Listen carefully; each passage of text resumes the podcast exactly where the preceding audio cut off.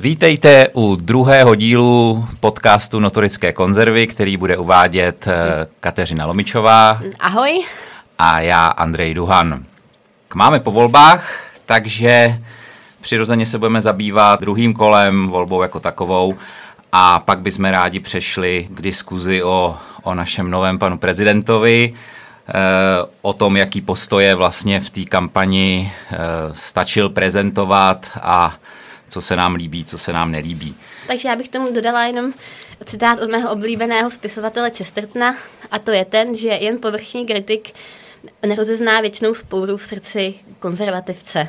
Takže to znamená, že my jako správní konzervativci nebudeme jenom novému prezidentovi pochlebovat, ale pustíme se i do určité kritiky, která je, bych řekla, asi nutná, protože když se člověk pustí ČT nebo si přečte článek na Seznamu, tak se s tou kritikou v běžných mainstreamových médiích moc nesetká.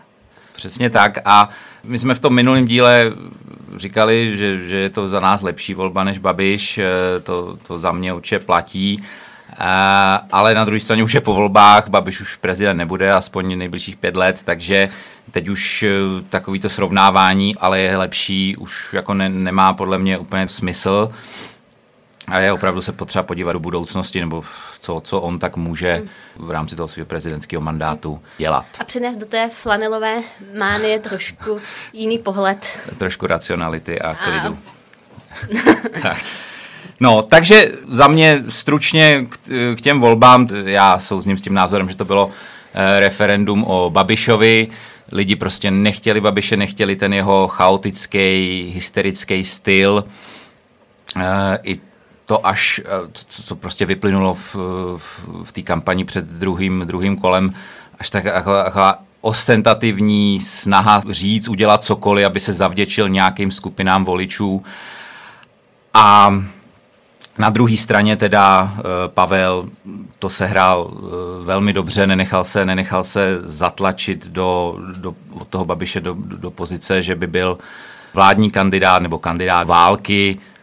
Jo, jak se Babiš snažil a sehrál to na tu změnu stylu, formy, uvážlivost, vyrovnanost, nezbytečná agresivita, ale dostatečná asertivita na takový prezidentský vystupování, který právě jako u toho Babiše asi museli postrádat úplně všichni. Ale nebylo to o žádným, jako, nebo minimálně bych řekl, že to bylo o nějakém programu, obsahu. Je to hlavně o formě, o tom, jak jako vystupoval. Přesně tak, já bych tomu ještě dodala to, že vzhledem k tomu, že Babiš je pro velkou část populace oprávněně toxickou osobou, tak by pravděpodobně v tom druhém kole vlastně Babiše porazil téměř každý z těch kandidátů, kteří byli prvním kole. Ano. No, tam se potvrdily ty průzkumy, které už byly jako na podzim, což je za mě docela pozoruhodný, že opravdu ten Babiš v tom druhém kole jako nemá šanci. Myslím si, že když by měl jako lepší kampaň, nebo jakože mohl zabojovat o víc procent, mohl to udělat těsnější, ale vlastně ten amatérismus té jeho kampaně byl pro mě nesmírně překvapující, protože on přece jenom ten jeho tým dlouhodobě se mi zdálo, že ví, co dělá, ale tady ta kampaň to byla jako katastrofa, tam nebyla jedna linka jednotná, nebo několik, který by ale nějak vygradovali v té kampani, prostě skákal z kostela, jezu látko v kapse, šel ke skálovi. Fakt naprosto nepochopitelný, snaží se nahnat nějaký jako protisystémový hlasy, tam napůl omylem zpochybní NATO. Mě on mezi tím prvním a druhým kolem připomínal ten vrchol toho covidu, kdy on působil jako prostě naručník, jakože fakt by už to měl položit. A i fyzicky jako nevypadal vůbec zdravě, musím říct. Ne, tak já bych řekla, že v závěru jeho proslovu po volbách to řekla velice dobře jeho žena Monika, už stačilo, no. Jo, to bylo nejlepší komentář k Babišovému vystoupení v prezidentské kampani. Protože no, sečteno tady byla poptávka prostě po změně ale nemyslím si, že by to nějak byla jako zásadní změna společenská voličských preferencí. Já myslím, že ty lidi, co volí ANO a volili Pavla teďkon, třeba v parlamentních volbách budou zase volit ANO nejspíš. Ty, co volili SPD a volili teď Pavla, tak se zase vrátí k SPD. Nevidím tady žádnou změnu. A Pavel jako nepřišel s nějakým programem nebo obsahem, který by opravdu přerýsoval tu mapu. Prostě to byl anti-Babiš, na tom to vyhrál a nepřeceňoval bych nějaký hlubší společenský dopady toho jeho vítězství. Tak hlubší možná budou postupem času, což teda teďka vyzní trošku negativně, ale vzhledem k tomu, jak se vlastně Pavel staví k různým takovým těm progresivistickým společenským otázkám, jako je eutanázie nebo manželství pro všechny, popřípadně přijetí eura, obecně takový ten eurofederalismus, tak se stane takovým trochu hrdinou různých jako těch woke agent. No, to už jsme viděli. Že právě třeba primátor Hřib nebo Adéla Horáková, že jsme fair, to bere opravdu jako vítězství. A o to nás teda trochu mrzí, že to někteří naši přátelé konzervativci trochu neprohlédli a podlehli takové té flanelové mánii, přičemž přehlížejí to a přitom to vidíme vlastně jakým směrem. No, stačilo poslouchat, co říkal. Ono tomu nebylo moc dáno prostoru, protože to prostě vlastně on, jak jsem říkal, on prostě chytře jako ustoupil tomu Babišovi, aby se jako znemožnil, což se mu podařilo, a o to míň prostoru bylo na diskuzi o nějakým politickým programu. Já myslím, že k tomuhle, k těm jeho postojům se ještě dostaneme v té druhé části. Já bych ještě jako takový postřeh té kampani, co opravdu mě fakt jako irituje, je, že to nabilo jako podobu kýče. Z takového souboje dobra a zla, vis Nerudová, ale neslo se to, to vyjádření Nerudový o Babišovi, ale neslo se to celou tou kampaní, respektive to se stupňovalo po tom prvním kole, nějaký jako souboj západ-východ, to tam taky jako neschledávám. Babiš není člověk, který by nás táhl k Rusku, to prostě je nesmysl. Jo, předseda ústavního soudu se vyjádřil, že to bylo vítězství pravdy a lásky nad lží a nenávistí a to se dostáváme jakoby k tomu úplně jakoby nejkýčovitějšímu kýči, a to srovnávání Pavla s Havlem. A nedej bože Masarykem. No a tak to už je... Už jako přesahuje všechno. Byly ty banery na těch jeho mítinzích, že to heslo Havel na hrad, škrtlý H, napsaný P, Pavel na hrad. Vůbec i to srovnávání s tím listopadem. Ten člověk jako byl komunista, učil se na rozvědčíka a tohle je prostě nevkusný. A trošku neúctivý vůči opravdovým bojovníkům proti komunismu, což například velice dobře pochopil Michal Kocár. A já mu vlastně rozumím, že on a jeho dcera, potažmo rodina, nedokázali k těm volbám jít. Takový ten jako výsměch pražské kavárny, že nevolí Pavla, to je vzhledem k těm minulosti opravdových disidentů opravdu neúctivý. Přesně. Primárně je to výsměch jako Havlovi. Jo. Připadá mi spíš nepravděpodobný, že Havel podporoval Pavla jako kandidáta a že by tady se jako přichýl k tomu svýmu idealismu, který byl základ jeho politické orientace, a prostě by k tomu přistoupil třeba jak ten Kocáb. A k tomu bych dodala, že s tím trošku souvisí i takový jako kult, když to řeknu, pražský kavárny, že přikládá Havlovi názory, které jsou dost pravděpodobně s ním třeba často v rozporu, a je už to potom takový jako velký čtyři, nepůsobí úplně dobře. Ano, no, tak to je takovej ten havlismus. Já osobně si vážím Havla jako osobnosti politický, ale tyhle havlisti, ty mě fakt iritujou. A s tím kýčem, s tím souvisí přeceňování toho významu a dopadu těch voleb. Dělala se z toho vlastně osudová volba.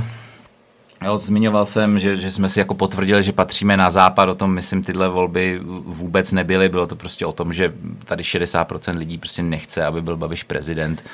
A taky třeba zajímavé je, že obecně třeba v roce 2013, když Andrej Babiš vstupoval do politiky, tak pravdou je, že ho takhle nekriticky obhajovala řada lidí, kteří dneska obhajují Pavla, takže by tam chtělo trošku nějaké určité soudnosti do té debaty přenést. No, že, přesně tak. To... Že budovat jako někomu tak jako v uvozovkách kult osobnosti se nemusí vůbec vyplatit. No, tak, jo. To je k tomu, že se z toho dělá něco, co to není. Oblíbená česká disciplína, že jsme si potvrdili, že jsme lepší než zbytek středoevropanů. Ty přepálený přirovnání, jako že zase jsme jako ta první republika, kde tak strašlivě mimo. Ty volby nic nezměnily na politické orientaci té země nebo politických preferencí, rozložení voličský. Když jsme u těch ošklivých středoevropanů, jako já myslím, že v Polsku a Maďarsku je třeba větší podpora členství NATO i v EU než třeba u nás a tyhle volby na tom vůbec nic změnily. Je to tak, a k tomu bych dodala, že je možná trošku škoda, což ale bylo dáno tím, že byl vlastně na straně toho Pavla člověk jako Babiš, že teďka tady nebude fungovat žádná skutečná opozice, že ten Zeman, ačkoliv si třeba o něm myslí vlastně kdo chce, co chce, tak to byla aspoň nějaká takové to vyvážení moci, které tady teďka není a bude nějakou dobu trvat, než tady potenciálně bude, protože hnutí ANO je v rozpadu a Spolu je na vrcholu, přičemž nějaká taková ta skutečná autentická levice tady neexistuje. Jsou nějaké takové indicie, že by jako na to chtěl třeba navázat investor Pavla Jan Bárta a založit levicovou stranu, ale bohužel tedy progresivní levicovou stranu a úplně nevím, jak na to chtějí lákat na ty progresivistické levicové myšlenky elektorát z vyloučených oblastí a vlastně je to dobře, protože vlastně ty progresivistické levicové proevropské myšlenky jdou i proti zájmům elektorátu, zákaz spalovacích motorů, Green Deal, tady to všechno, to není to, že takové to, jak plánovali v Británii a neuskutečnost, takový ten leveling up, prostě vyrovnávání rozdílů, tak to vůbec není, to je prostě... To je takové to elitářské levičáctví, no. Ano, to, který si můžou dovolit ty vyšší vrstvy a ty nižší vrstvy ohrožuje, no.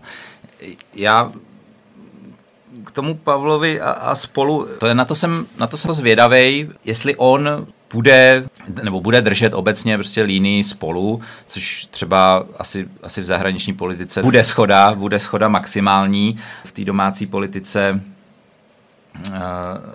On se v té kampani jako držel odstup od vládních kroků a třeba teď po těch volbách v neděli v Otázkách Václava Moravce tam vysloveně jako změnil, že se zaměřit na řešení sociálních věcí, co si myslím, že je mimo úplně pole působnosti prezidenta. A tam nevím, jestli z toho nebude vznikat jako tření mezi tou vládou a prezidentem, protože vláda se blíží do období, kdy bude muset začít šetřit a to nepochybně dopadne i na ty sociálně slabší a pak to pokušení pro toho Pavla jako nebejt úplně s tou vládou a vystupovat jako člověk, který hájí tyhle lidi, bude asi dost velký. No. A tady bych jako znovu řekl, že si Spolu mohlo postavit toho kandidáta, že to bylo krásně hratelný, že Babiše opravdu mohl porazit kdekdo. No. Na Pavla by spustili starý dobrý primitivní antikomunismus, jak říkají levičáci, a mohli tam protlačit svýho člověka, no, ale tak to už jsme tady říkali. Takže teď bychom mohli přejít k novému panu prezidentovi.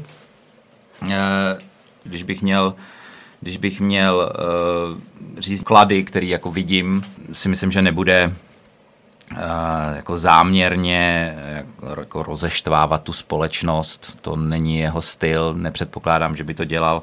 Samozřejmě svýma jako konkrétníma krokama, co bude prosazovat, co nebude prosazovat, jak se bude vyjadřovat, může, ale bude to spíš po takové věcné rovině, nebude to takový jako žlučovitý vyjádření vůči nějaký části společnosti, jak jsme mohli vidět právě u Zemana. Obecně si myslím, že rozhodně to není politická osobnost, jako byl Havel, Klaus i ten Zeman. To se vůbec jako nedá srovnávat. Já jsem ho mezi tím prvním a druhým kolem byl takový jako velký profilační rozhovor v Insideru, kde to bylo po takových blocích, ústava, ekonomika, zahraniční politika. A bylo tam z jeho strany tam bylo cítit, že jako strašně moc tak jako frází, banalice, se kterýma se jako samozřejmě nedá nesouhlasit, ale taková jako nejistota, není Pavel, není prostě homopolitikus, jako byli ty naši tři předcházející prezidenti, což třeba pro většinu lidí může být i výhoda, nebo můžou vnímat jako výhodu. Já osobně mám radši v politice vyhraněný osobnosti, ale to samozřejmě nevylučuje, že tu prezidentskou roli nebude zastávat, řekněme, důstojně, no. Ale jak jsem říkal, není to žádný prezident sjednotitel, není to prostě ani zdaleka politická osobnost jako ti prezidenti, který jsme tu měli. A dělat z něho něco takového, neříkám, že za těch 5 let třeba nevyroste, nebo 10, jestli bude i druhý mandát, ale v tuhle chvíli to není a nemá smysl se jako nalhávat, že to je nějaký jako titán. A právě ještě druhá věc k tomu, že jako není politická osobnost, je, že on to třeba vyplynul hrozně z toho rozhovoru v tom Insideru, že on má vlastně takový ten pohled, když třeba mluvil o jmenování ústavních soudců nebo o euru, jakože je potřeba to odpolitizovat. Jo? A to je za mě třeba takový jako velký nešvar současného západního světa. Se z té politiky, z té demokratické politiky vyndavají různé agendy a odpolitizovávají se a předávají se expertům, což vlastně vyprazňuje vůbec jako podstatu demokracie a ta její legitimita upadá, že ty politici tak rozdali a přenesli ty pravomoci na různé komise a experty a tak dále, že vlastně ve výsledku o ničem nerozhodujou. A přesně tak, a k tomu bych jako dodala to, že potom občan jako takový už potom nemusí vědět smysl chodit k volbám, protože když se volí volené zástupce, tak jejich vlastně pravomoce nebo potažmo to, co mohou na té domácí scéně udělat, tak je už nesmírně zúženo, omezenou ze strany Evropské unie a ze strany jiných mezinárodních organizací a nebo ze strany jako nadnárodních korporací, které, když třeba zvýší vláda daně, tak vyhrožují odchodem ze země, nebo popřípadně ze strany nejrůznějších evropských soudů, popřípadně často i na té národní úrovni ústavního soudu. No. Je to nezdravej trend v rámci celého západu, ať už ty pravomoci jdou na nadnárodní úroveň nebo mimovládní úroveň a nebo v rámci vlády, ale prostě zase všude experti. Já vůbec nechci tím říct, že politici se nemají opírat o experty, ale to finální rozhodnutí musí být na nich a oni musí nad tím přemýšlet, nejenom prostě přebírat, co jim někdo jako doporučí, pak jsou ty lidi zbyteční. Tak ještě k tomu Pavlovi nějakým konkrétním bodům, tak co nás třeba velice zajímá, tak je to, jaké jmenuje nebo navrhne k jmenování ústavní soudce. To bude dost asi vypovídat o tom, jestli lidé ho ovlivňují nebo potažmo jaké názory zastává, jestli půjde tou progresivističtější cestou, nebo jestli tam navrhne někoho, kdo třeba není takový progresivista. A to je pro nás jako pro konzervativce vlastně velice podstatné, protože ten ústavní soud vytváří různé precedenty, které pak mohou například ovlivnit rozhodování ve věci třeba svobody slova. No. A lidé třeba jako Šimáčková mají k tomu dle jejich vyjádření velice negativní postoj a za nás takovýto lidé představují pro naší demokracii takový ohrožení. Obecně ta role těch ústavních soudů nabývá, nebo ústavní soudy nabývají do důležitosti v extrémní podobě, to vidíme v Americe, ale i u nás potenciálně je tam řada věcí, které může ten ústavní soud jako finálně rozhodovat právě z těch kulturních otázek, ale je tady obrovský blok otázek, co se týče vztahu k Evropské unii, vztahu národního práva, národního ústavního práva a evropského práva. Náš předseda ústavního soudu se vyjádřil, že se cítí víc být Evropanem než Čechem. Nemyslím si představit, jak takovýhle člověk může třeba případnou nějakou kolizi evropského práva a národního ústavního práva jako nějak objektivně rozhodovat. Třeba faktem je, že vlastně v řadě evropských zemí rozhodly například v Rakousku nebo ve Slovensku docela důležité otázky ve vztahu třeba jako celé manželství, že vlastně ve Slovensku bylo před pár lety referendum o tom, jestli tedy jsou Slovenci pro manželství pro všechny.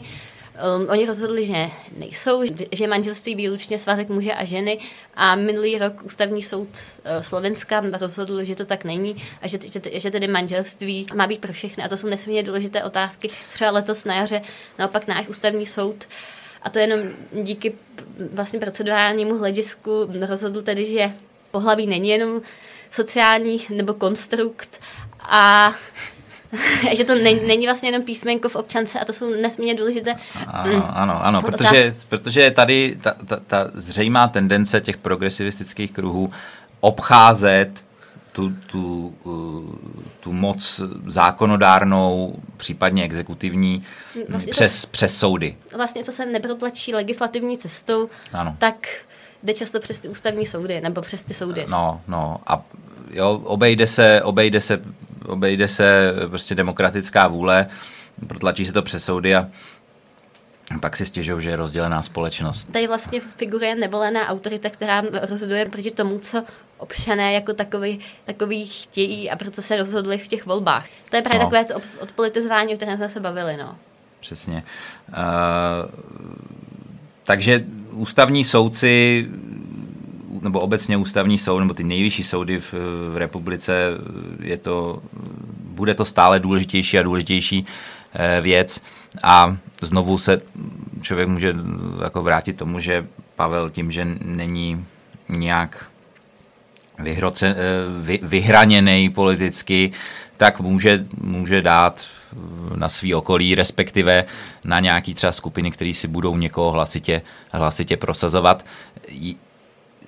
Ještě k těm jmenování, nebo k tomu jmenování ústavních soudců, on se přímo vyjádřil, že by jako vytvořil nějaký oficiální panel, který by mu jako doporučil ty soudce, což je zase prostě to přenášení té odpovědnosti někam jinam, že prostě vytvořit nějakou pseudoinstituci, dát jí vlastně část svojí autority a veřejně a pak už jenom to jejich rozhodnutí převzít, umýt si nad tím ruce, no to mi doporučili experti. Já neříkám, že samozřejmě, ať už jsou to ústavní soudci nebo členové nebo ten prezident nepochybně se radí s lidma z toho oboru, ale je to interní věc.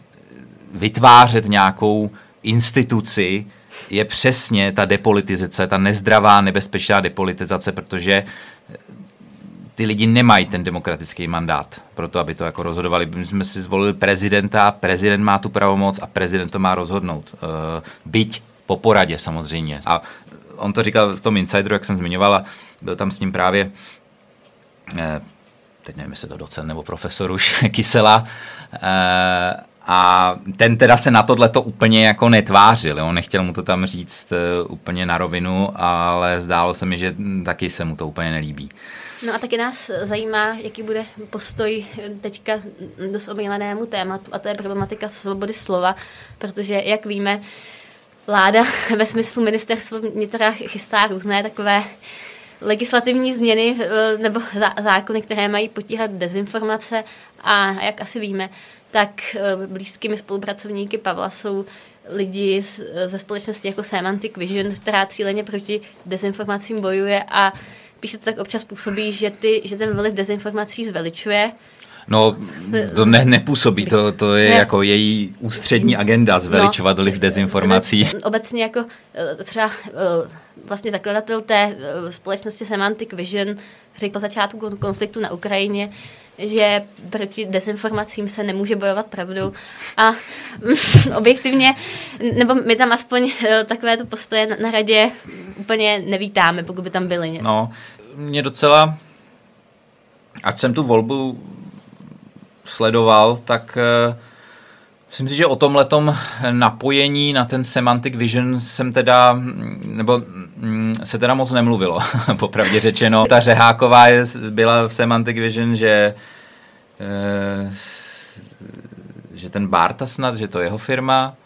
Já teď si nejsem jistý, ale prostě to propojení, to Semantic Vision kolem toho Pavla je trošku kontroverzní a já bych tomu ještě dodala, že když byl covid, tak tam vytvářely takové ty jakoby popírání vlastně takových těch dezinformací, že třeba o těch vakcínách, že budou dvě kategorie občanů a potom za nějaký měsíc, dva to přesně přišlo, no. Takže jako, no. To je potom napováženou docela, jakým způsobem to vnímat. Dezinformace se musí brát velmi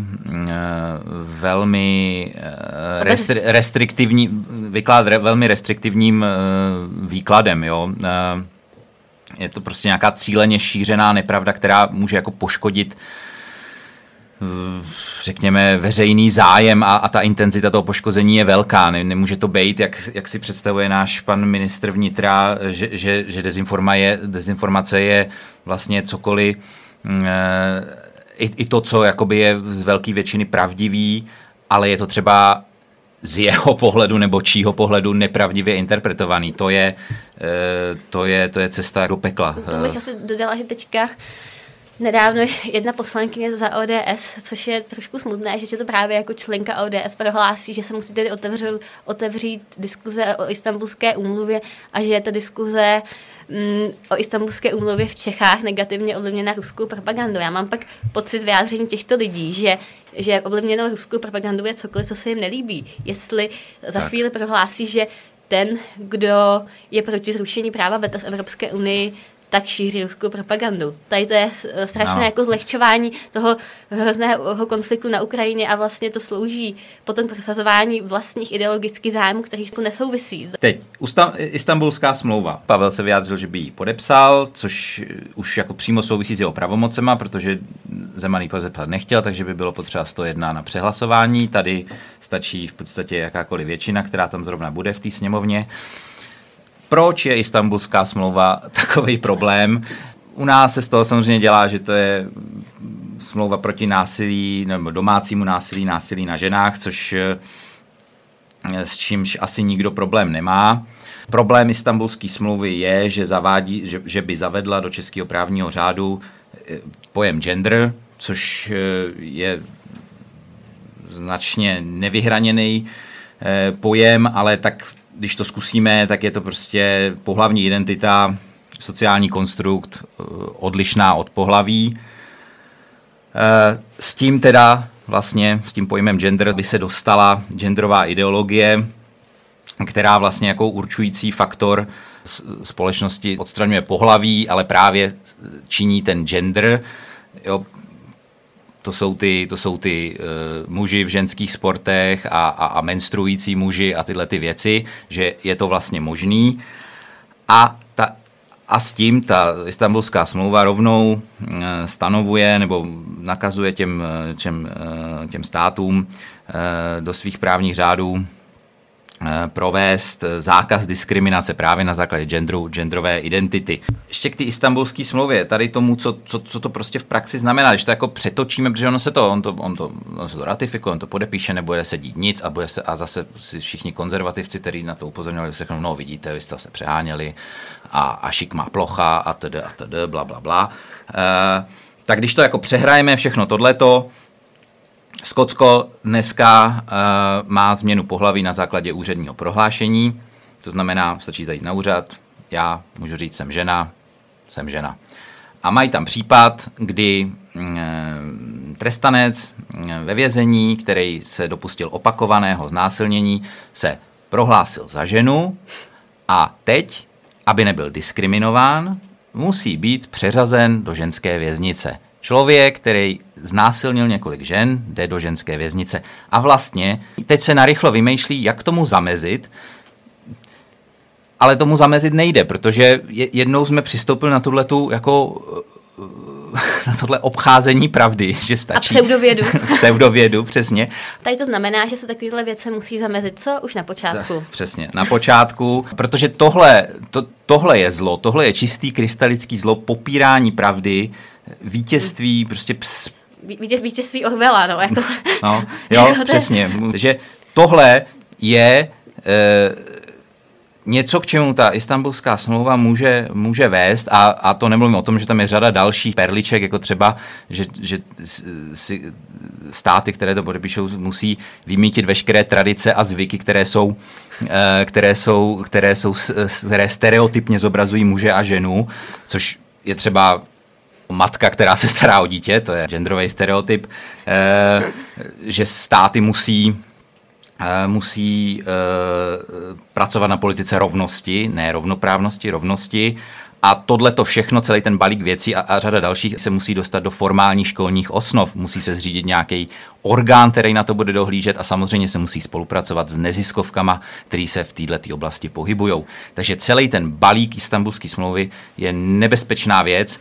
Pokud někdo chce bojovat s násilím, domácím násilím, násilím na ženách, tak se normálně dá vnitrostátní cestou upravit naše legislativa, trestní zákoník, a není potřeba přijímat Istanbulskou smlouvu. A tomu bych dodala, že tam jsou ještě velice kontroverzní ustanovení práva na azyl, že kdokoliv kdo... Ano, genderově